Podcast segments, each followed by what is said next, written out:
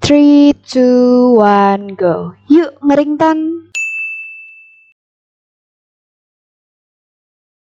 Halo semuanya, selamat datang di podcast kita hari ini Jalan-Jalan ke Ujung Kulon. Yuk, ringtone, sharing, dan tonton. Oke, eh, kita akan membahas sesuai judul yang ada di YouTube ya, Tri? Iya, bener banget. tuh? Tren perkawinan anak di masa pandemi COVID-19 Pasti kan banyak banget ya kita buka IG tuh ada aja yang nikah gitu ya Iya pasti, apalagi tren sekarang tuh banyak banget pernikahan yang di bawah umur menikah dengan eh, yang eh, lebih tua. tua gitu loh. Terus kita akan mengupas apa sih sebenarnya perkawinan anak di masa pandemi ini tuh kayak gimana sih lebih spesifiknya? Nah. saja kita panggilkan narasumber kita, Bunda Jen ini selaku Child Welfare Specialist atau spesialis kesejahteraan anak. Silakan Ibu. Eh, halo Dinda dan Tia Halo Ibu dan teman-teman guys dan teman-teman semua. Makasih ya saya sudah diajak Iya. di podcast ini. Senang sekali bisa hadir di sini dan sharing tentang tren perkawinan anak di masa pandemi COVID-19. Seru banget ya kayaknya topiknya perkawinan anak. Terlalu menjurus tapi ini sesuai yang lagi in banget nih Bu. Nah. Yang lagi trending. trending banget. Oke, jadi sebelumnya saya perkenalan diri dulu nih. baik. Silakan. Eh, saya nama saya Shana Novelin Teja, biasa dipanggil Nane. Saat ini eh, eh, saya apa ya Child Welfare Specialist atau spesialis kesejahteraan anak. Eh, karena kemarin saya waktu S3 eh, disertasi saya topiknya tentang kesejahteraan anak. Topik oh, itu judulnya tentang eh, penyelenggaraan kota layak anak di Kota Depok. Jadi saya spesialis di kebijakan sosial yang terkait dengan kesejahteraan anak. Seperti kayak pakar anak gitu ya Bu. Iya, yang mengerti banget anak. Amin, insya Allah ya. Terus apa lagi perkenalan itu aja kan cukup Iya ya? aja. Oke. Oke yang tadi udah kita bahas nih Ati berdua. Sebenarnya apa sih Bu yang dimaksud sama perkawinan anak itu sendiri gitu? Terus eh, karena banyak banget yang lagi trending, yang tadi di awal kita bilang dengan adanya eh, pernikahan dini di fakta di Indonesia saat ini, Bu. Ya Menurut Ibu bagaimana? gimana sih Bu di Indonesia saat ini? Eh, jadi eh, istilah yang kita pakai itu perkawinan anak aja ya. Jadi nggak ada perka- pernikahan dini atau perkawinan dini. eh, ntar si dini marah soalnya. Ini Dinda untungnya ya bukan dini ya. Jadi eh, perkawinan anak aja kita memang istilah yang digunakan di negara kita perkawinan anak. Nah eh, definisinya perkawinan anak itu adalah perkawinan yang dilakukan oleh seseorang yang usianya di bawah 18 tahun. Kenapa 18 tahun? Karena memang definisi anak itu yang diakui secara internasional di Konvensi Hak Anak dan diakui oleh negara kita eh, definisi, definisi anak adalah eh, seseorang yang berumur 0 sampai 18 tahun. 18 tahun. Nah, kalau misalnya dia udah lewat 18 tahun udah bukan anak-anak lagi. Jadi kita bukan anak-anak lagi. Iya. Nah, jadi bukan anak-anak ya, bukan. Perkawinan anak itu adalah yang dilakukan eh, perkawinan yang dilakukan oleh mereka yang di bawah usia 18 18 tahun. tahun. Gitu. Nah, sekarang saat ini perkawinan anak itu memang eh, angkanya tinggi di Indonesia. Jadi Indonesia itu sekarang ini posisinya ketujuh, nomor tujuh di dunia dan nomor dua di ASEAN. Nah, terus eh, provinsi di Indonesia yang eh, lima provinsi tertinggi di Indonesia itu yang angka perkawinan anaknya tinggi itu ada di Kalimantan eh, Selatan, Kalimantan Tengah, terus Kepulauan Bangka Belitung, Sulawesi Barat dan Sulawesi Tenggara. Jadi itu Berarti kebanyakan di luar kota ya, Bu, di dalam di, desa. ya, di daerah dan eh, yang surprisingly eh, usia 10 sampai 14 tahun itu sekitar ada 34-an persen 10 eh 10 sampai 15 34 persen lalu di angka 6, di umur 16 tahun itu ada 39 persen di umur 17 tahun itu ada 23 persen sekitar itu jadi cukup tinggi gitu. Iya. Apalagi lagi di masa covid gini kayaknya banyak ya Bu Faktor-faktornya. faktor-faktornya tuh. Nah, kalau eh, kita bicara tentang penyebab eh, perkawinan anak itu sebenarnya multifaktor, banyak sekali faktornya. Em, terutama faktor ekonomi ya, Iya. gitu, faktor ekonomi. Karena ada eh, keluarga yang beranggapan dengan menikahkan anak, eh, mereka akan terkurangi eh, beban finansialnya gitu kan. Terus selain faktor ekonomi, ada juga faktor eh, paradigma di masyarakat bahwa ah jangan sampai anak saya jadi perawan tua gitu. Iya, jadi nikahin cepet-cepet umur 17 dinikahin gitu kan. Terus selain itu juga ada faktor pendidikan. Faktor pendidikan yang rendah eh, akan eh, cenderung eh, keluarga yang menikahkan anaknya di usia perkawinan anak itu cenderung eh, mereka yang berpendidikan rendah karena mereka tidak mengetahui resikonya apa aja kalau anak itu dinikahkan di bawah usia 18 tahun gitu kan. Nah, terus apalagi faktornya? Nah, di, masa pandemi ini, yang tadi kan katanya pandemi, itu kan banyak anak putus sekolah, banyak orang tua yang di PHK gitu kan. Nah itu eh, itu yang membuat mendorong eh, orang tua eh, menikahkan anaknya atau memang anaknya sendiri yang memang mau nikah gitu kan, karena yang sekolah pun eh, dilakukan secara online gitu kan PJJ, jadi mereka aktivitasnya kurang karena di rumah terus gitu kan, apalagi yang putus sekolah gitu kan, putus sekolah terus nggak ngapa-ngapain akhirnya memilih menikah gitu. nikah nikah aja deh gitu. Iya, kan tadi gitu. terkait yang ekonomi ya bu, kan banyak juga ya bu, bukan media sosial aja tapi media masa kan banyak kayak film dan sinetron FTV yang mengangkat cerita tuh yang kayak, dah kamu nggak usah nikah tua-tua, langsung aja nikah muda Iya. gitu kan karena mungkin bapaknya kredit utang ya gitu ada faktor dari media juga nggak sih kayak gitu bu? Sangat, makanya kan saya selalu bilang kalian jangan nonton FTV, jangan nonton sinetron, nonton podcast aja.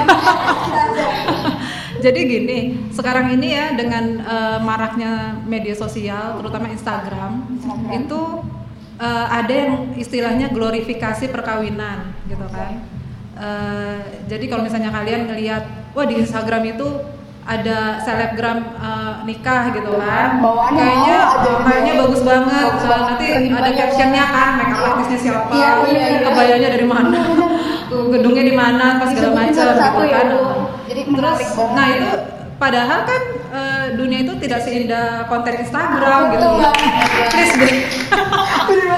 Jadi realitasnya tidak seperti itu ya Bu. Iya jadi semata. iya maksudnya selebgram itu yang mereka tampilkan di Instagram itu kan hanya yang bagus-bagus. Iya. Iya. Kehidupan yang maksudnya yang yang pasti mereka juga punya lah up and downs-nya gitu kan. Eh, Yang jelek-jelek mereka nggak akan posting. Tapi kan Iya. yang dilihat oleh kita, yang dilihat oleh netizen itu yang bagus-bagus gitu kan.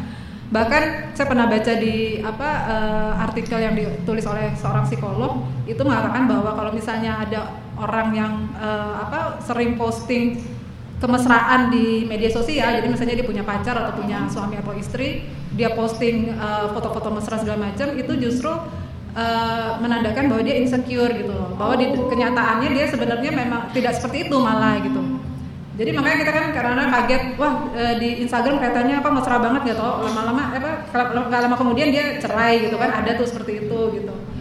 Jadi gitu, jadi istilahnya ya itu tadi hidup itu tidak sein- seindah konten Instagram. Jadi konten Instagram itu mengikuti hidup kalian bukannya kebalikannya. Jadi jangan saya mau nikah alasannya apa? Supaya ada konten.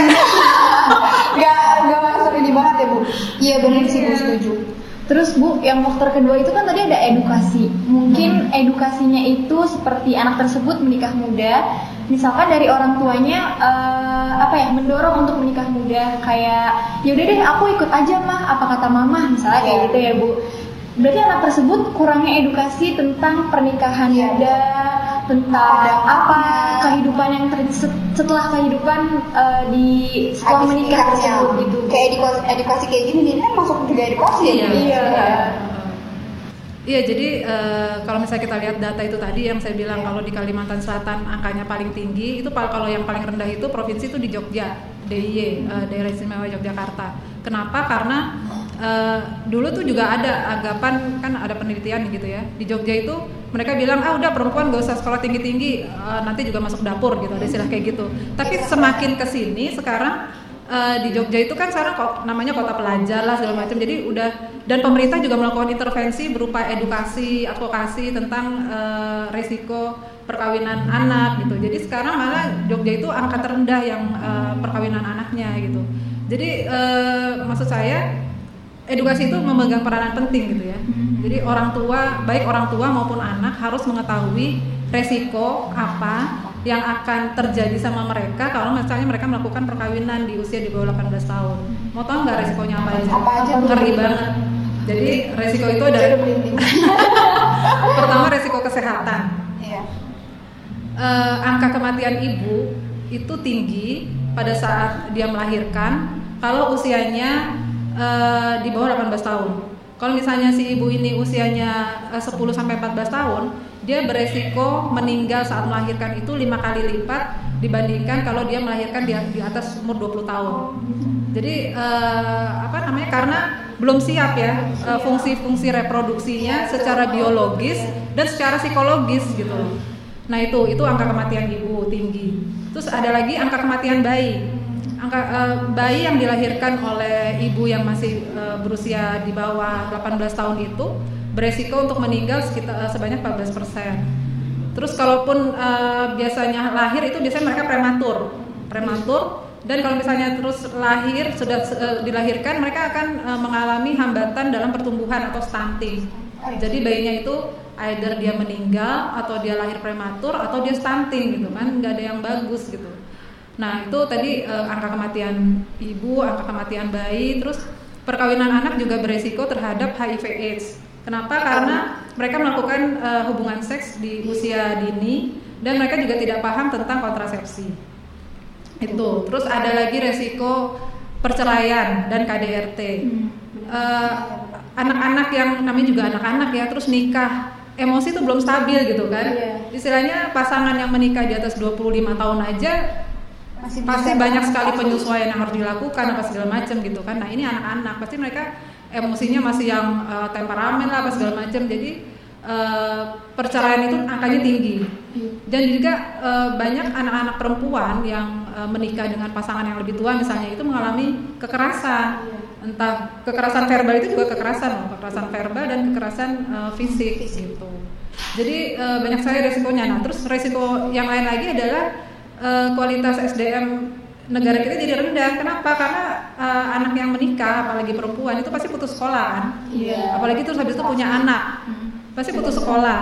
Nah, jadi eh, dia akan hanya sebagai lulusan SMP atau SMA. bisa juga sih bu resikonya tuh kayak diomongin gitu bisa nggak sih kayak dia kan keluar karena Oh iya, bisa.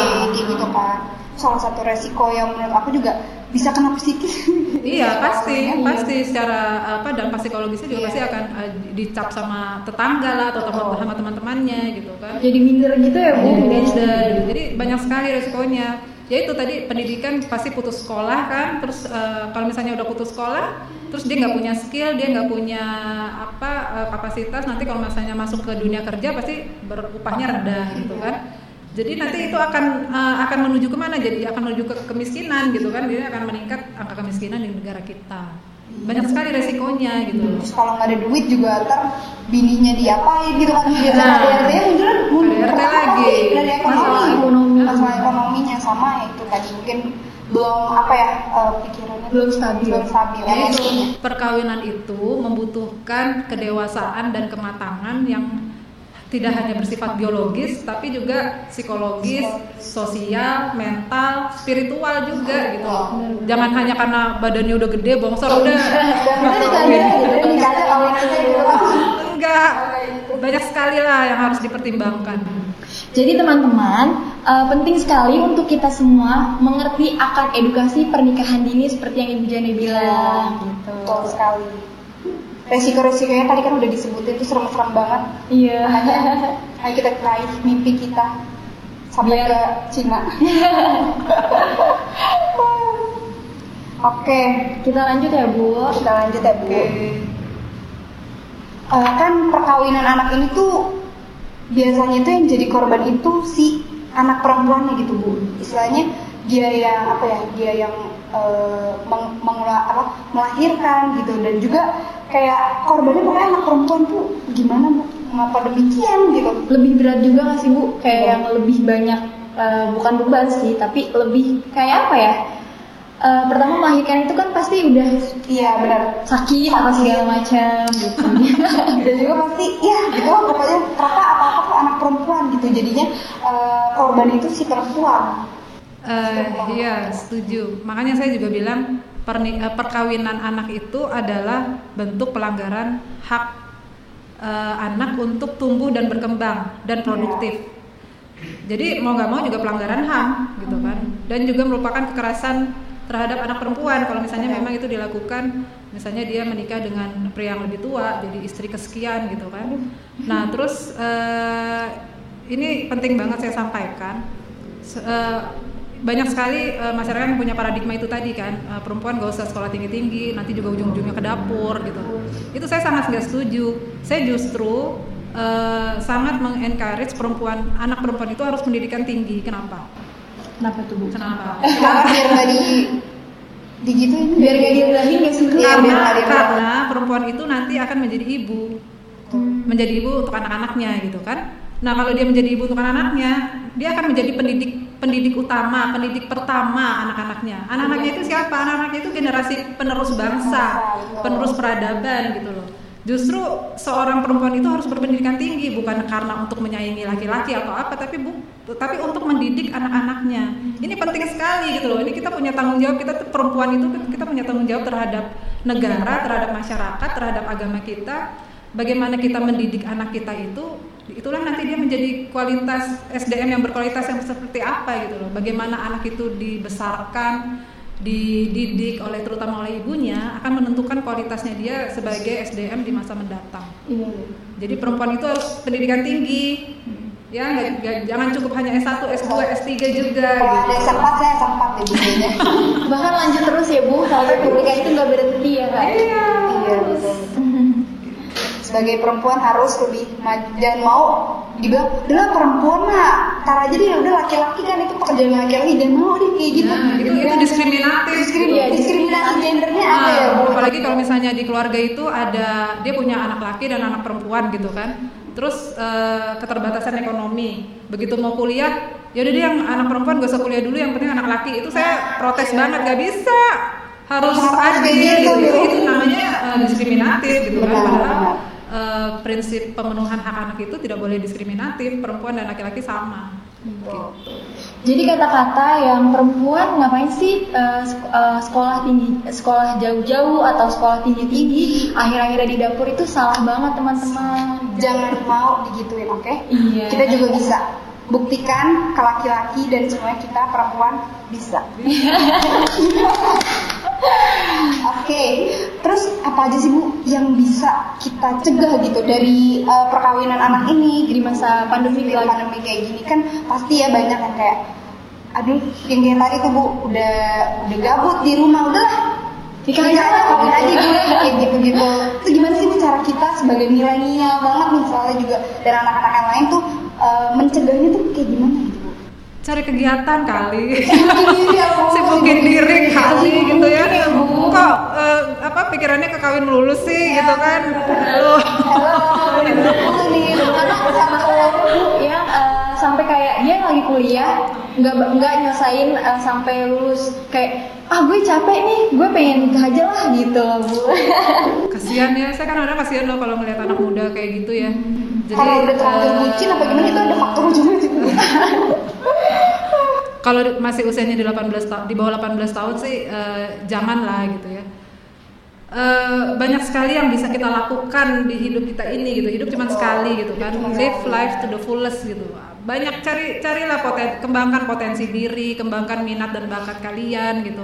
Banyak sekali eh, yang bisa diraih yang bisa di kalian kerjakan gitu kan sel- selagi usia kalian masih muda gitu terus juga banyak-banyak baca jangan cuma baca WA atau baca baca Instagram gitu, gitu ya. Ah, baca eh, baca banyak buku atau jurnal atau apa pun ebook yang eh, membuka wawasan kalian gitu kan. Iya. nah ini juga salah satu upaya kita kan dalam dalam eh, mencegah perkawinan anak gitu kan. Kita memberikan edukasi. Tadi saya sudah sampaikan resiko apa aja kalau misalnya perkawinan dilakukan di bawah usia 18 tahun. Kan ngeri banget tadi kan ada kematian ibunya atau kematian bayi terus ada perceraian KDRT terus perempuannya juga pasti putus sekolah gitu kan banyak sekali resikonya nah ini yang harus diketahui oleh masyarakat banyak gitu banyak yang belum memahami resiko ini gitu kan jadi ini eh, ya cara mencegahnya itu harus membekali diri dengan pengetahuan sebanyak banyaknya sehingga yang tadinya mau nikah eh ternyata resikonya ini ya ah nggak jadi deh gitu. Iya. Iya betul betul. jadi kayak menolak ya bu Nah,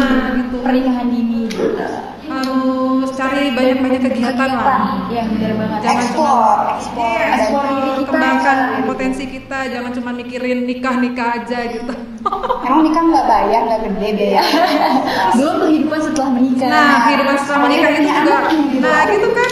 Ya teman-teman kalian masih pada jalan-jalan ke mall nonton apa segala macam. kalian gitu. ah ngurusin anak. Bete banget kan? Iya Iya. Jadi teman-teman, hmm, seperti yang tadi Bu Jane bilang itu, kita harus mencegah pernikahan dini dengan mengeksplor diri kita. apa yang mau kita kembang apa yang mau kita lakuin udah lakuin aja Iya. tapi itu jangan sampai kejadian perkawinan di luar nikah gitu ya. MBA ya kan. Iya. Jadi harus perbanyak kegiatan kita juga. Explore aja diri kalian selagi masih muda oke Iya. Viral, pernikahan anak di bawah umur saling suka dengan pria